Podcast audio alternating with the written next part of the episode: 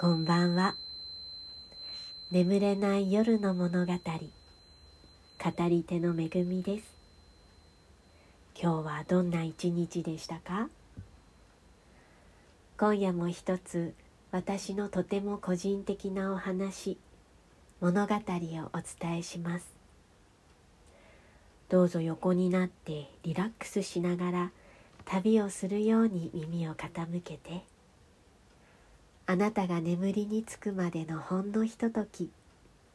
どうぞお付き合いください。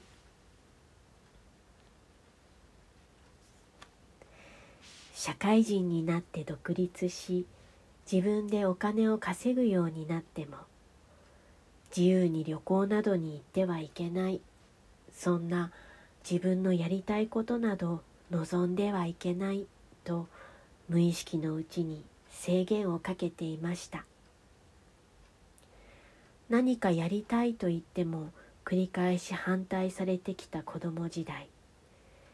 両親がお金に苦労しているのをずっと目の当たりにしてきたので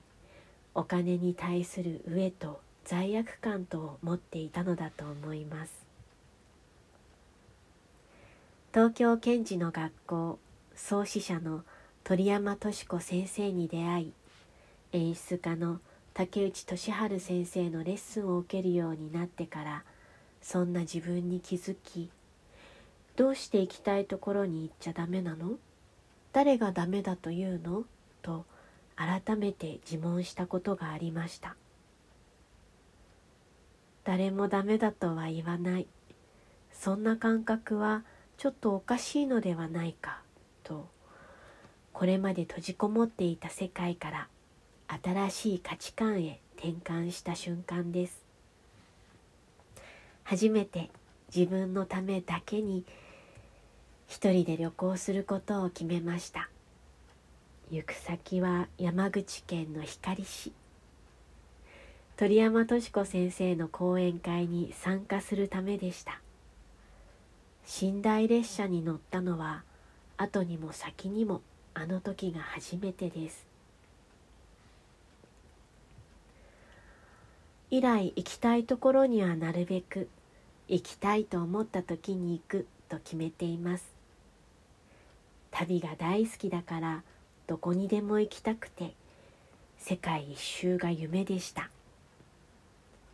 いつも旅の資金が必要で若い頃はダブルワークが当たり前。でもあの時の決心のおかげで全部ではないけど望みを叶えてきた。そのことで誰に嫉妬する必要もなく歩いてこられたなぁと感謝とともに振り返ります。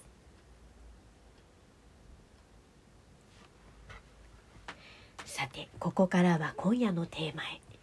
台本のない一人語りの時間です。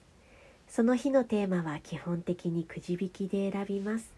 一回では語りきれないテーマもたくさんあるだろうから一区切りするまで次回へ持ち越し場合によっては再度そのテーマをくじ引きボックスへ戻すというルールです。今夜のテーマ竹内レッスン砂浜のレッスンです。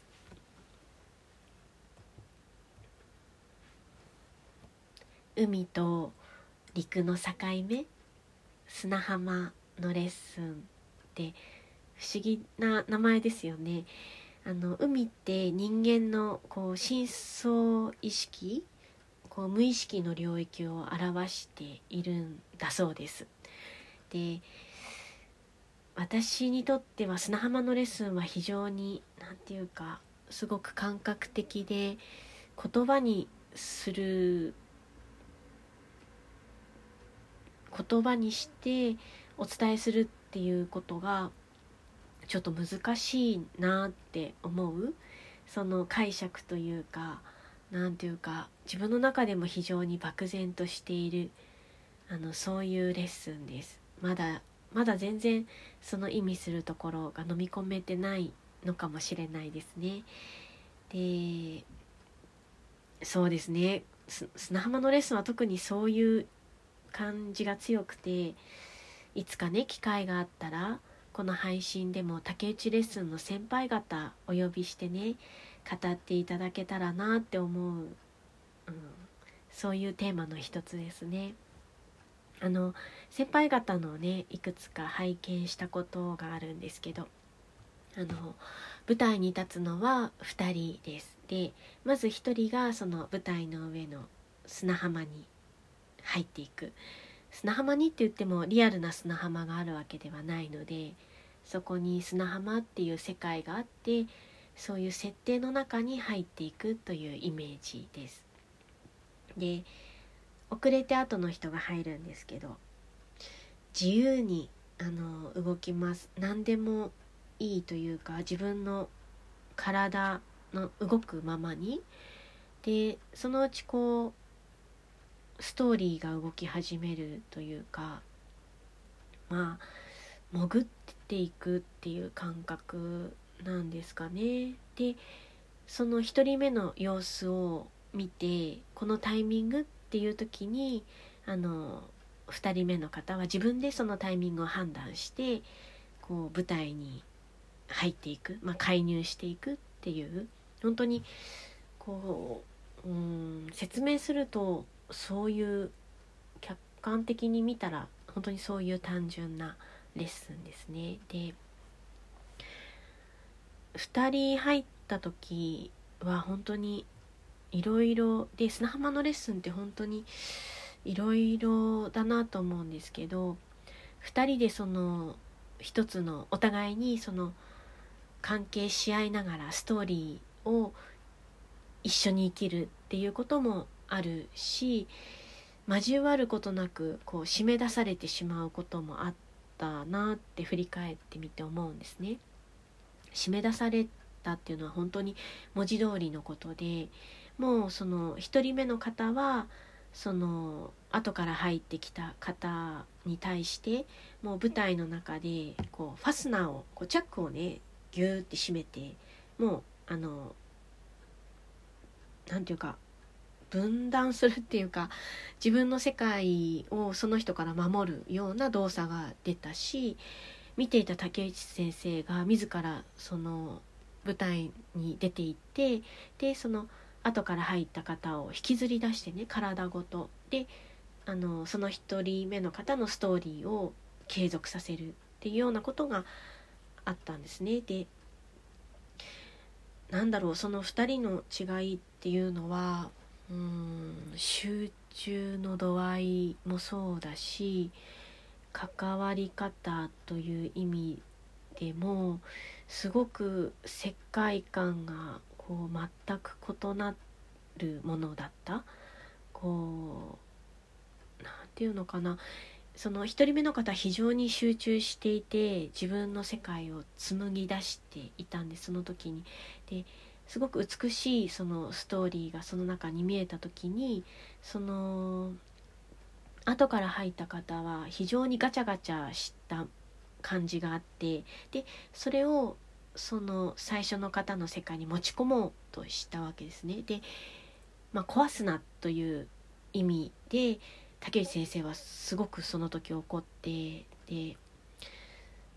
そうですね2人目のその後から入った方は締め出されたっていうことについてやっぱり納得はいかなかったんだろうなって思うんですよね。以来こうあからさまにこう竹内先生を批判してでレッスンに来なくなったっていうことがこともありました。なんていうか竹内先生のレッスンって自分をこう正直に絞り出していいとそれがこう相手に気を使って表面的なことではかえってこう失礼っていうか本当じゃないことはこう求められてないというかね。誰が言うでもなくみんなが自分自身に真剣に向き合って他者と向き合ってだからそういうふうに正直にこう相対すれば対するほど残酷なこうシーンも立ち現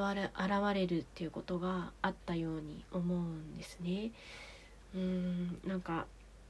その砂浜のレッスンっていう無意識の領域に入っていった時にこう相手からひどいことをされると思ったっていうような怯えが出てでそのことに対してまた非常にショックを受けてこう関わりが消えてしまうとかねなんかそういうこともまあで出てしまったりするっていうことがねなんか、うん、本当にうまく言えない。でもそうですね。私も砂浜のレッスン多分2回ぐらいやらせていただいたんですけどやっぱりその集中力自分自身に対する正直さっていうかその向き合いの深さみたいなところであの今思えばっていうことはすごくあるなって思うんですね。と私が言われたのはあの、まあ、砂浜のレッスンの時じゃなかったかもしれないんですけど竹内先生からある時「あなたはやりたいこと自分がやりたいことじゃなくやるべきことをいつも優先してきたよね」って言われたことがあってこう振り返ってみるとねなんかレッスンの場でも確かに私そういう部分があったなってその言葉が長く心にこう残り続けているんだけど正直でありきれないっていうかどうすべきかがまず先に来るみたいなところがでこう表面的に相手を傷つけないための動きをしてしまったりとかっていうこともあの自分の本当の望みっっていうことに生ききれないみたいなことも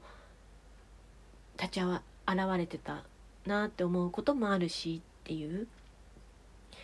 あの時もそうだ。あのレッスンの時もって今更に思う振り返り思うっていうことがあるなって思う。でそういうこうそういう自分に気づく時に自分自身の心に気づくってていうことすらも実はそんなに単純な簡単なことじゃないのかもしれないなって思うんですよね。その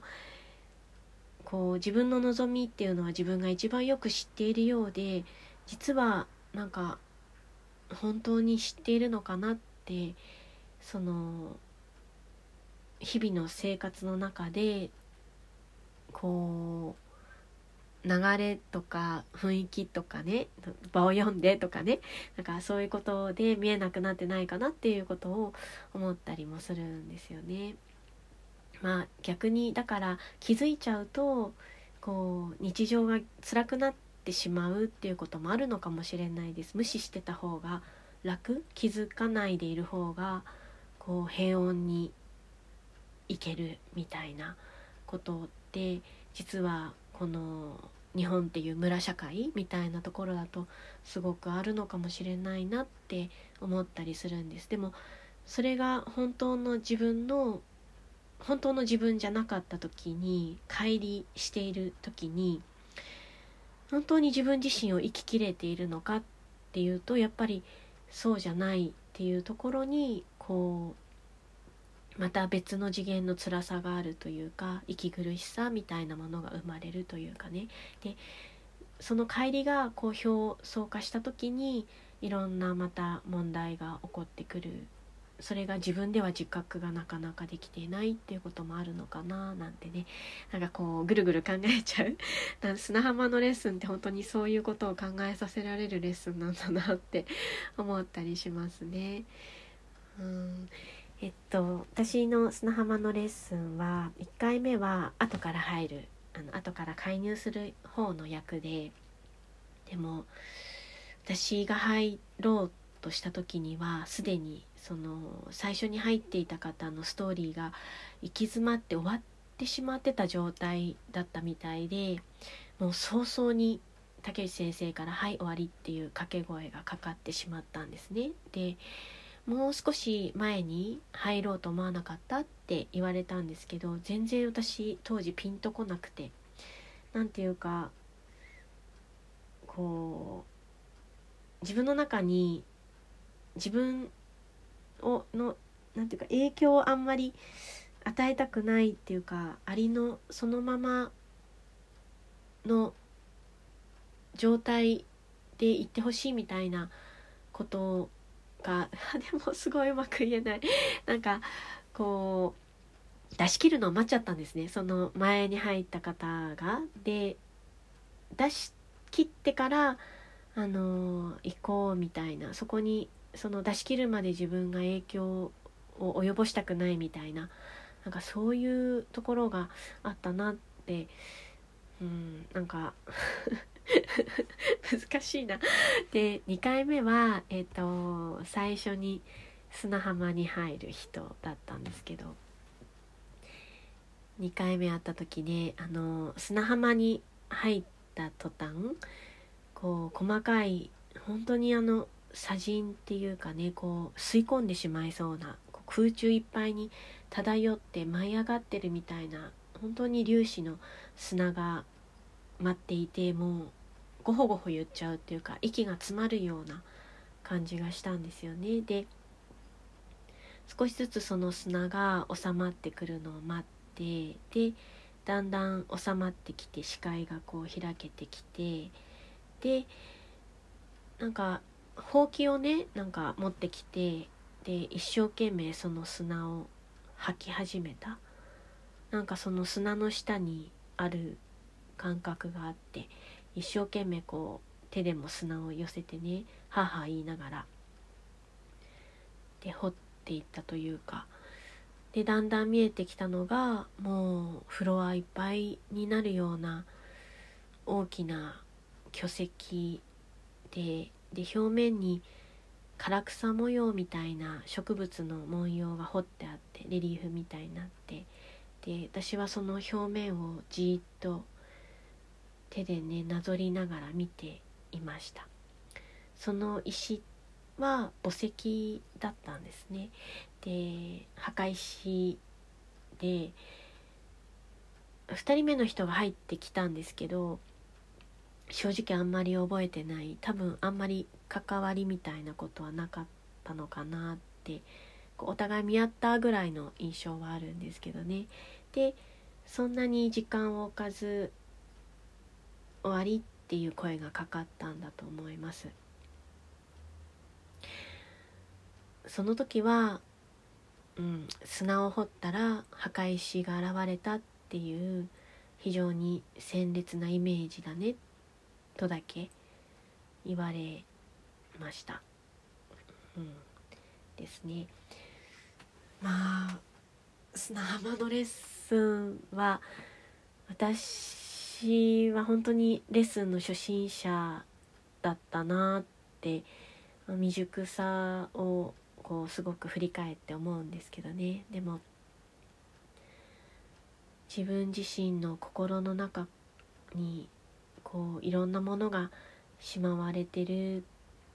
だなって多分皆さんのね心の中にも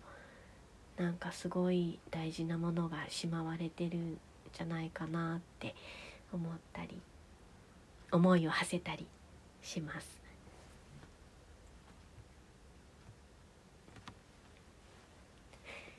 締めくくりは祭りごとのお話。マイナンバーカード義務化の方針が発表されました。紙の保険証は廃止。ゆくゆくは免許証と一体化。つまりマイナンバーカードは確定申告などで納税に使用されるのにとどまらず健康保険証と免許証を兼ねるカードになるということですね。どうなんでしょうか？と思っているわけなんですけれどもいや最近のニュースというか飛び込んでくる情報というのは本当に頭が痛くなるようなものばかりでこう意識が分散されるというかね どこにこう何て言うか標準を置いたらいいのかって思わされるようなことばっかりですね。高額医療制度の見直しとか厚生年金の予算から国民年金の財源を補填とか高齢者医療費の負担増インボイス制度の施行年金減額軍事防衛費増額原発再稼働憲法改悪統一教会問題東京五輪汚職などなど山盛りですよね。あのこれまでのその問題あの元総理大臣の方から続いているそれもまだこう解決というか明らかになっていない部分がたくさんあるのにもうどんどんこう山積みになってちょっと本当に整理できないほどだなというふうに思います。マイナンバーカードに戻るともうそもそもマイナンバーカードって当初絶対に人に見られてはいけない超機密な個人情報だというふうに言われていましたよね。あのカードに記載されている番号を含めて。それを免許証と一体化したらとか保険証と一体化したら日常的に携帯することになるし免許証って身分証明書としての役割もすごく大きかったと思うんですけれどもマイナンバーカードがそれにとって変わられるのでしょうかと非常に矛盾を感じるんですね。で自分でこう紛失のリスクも感じるまあそれもそうなんだけれどもこれまで日本で本当に数々のあの初歩的なミスで個人情報漏洩の事件が起こってきたことを考えるといや管理者からの漏洩のリスクも非常に高いなっていうふうに思うんですよね。どうしてこういったことがこう市民に私たち生活者にこう十分な説明とか議論とかされずに勝手に進められてしまうのかっていうことについてもこうやっぱりそういう深め方を意図的にしないままやってるんだと思うんですよね。あの面倒くさいから。で面倒くさいし自分たちのいいように思うようにできなくなるのでこういかにこう勝手にできるかっていう風に多分されてるんだと思うんですけどあの本当にそういうことじゃダメですよねってあのつくづく本当につくづく思いますね。なんか勝手なことばっかりするこの現政権、まあ、自民党と公明党さんですか？あの、ね、第一党と呼ばれるあのそういう方々に対して。なんで私たちこんなに多くのお金をね税金として納めつつ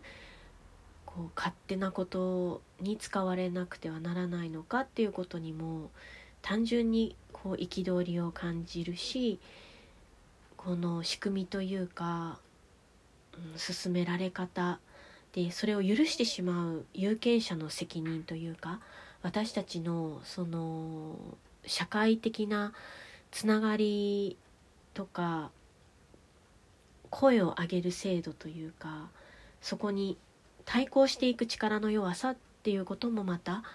考えさせられてしまう。まあ、なんか今日一日はあのそのことをずっとねあの考えていた一日でした。皆さんはどう思われますか？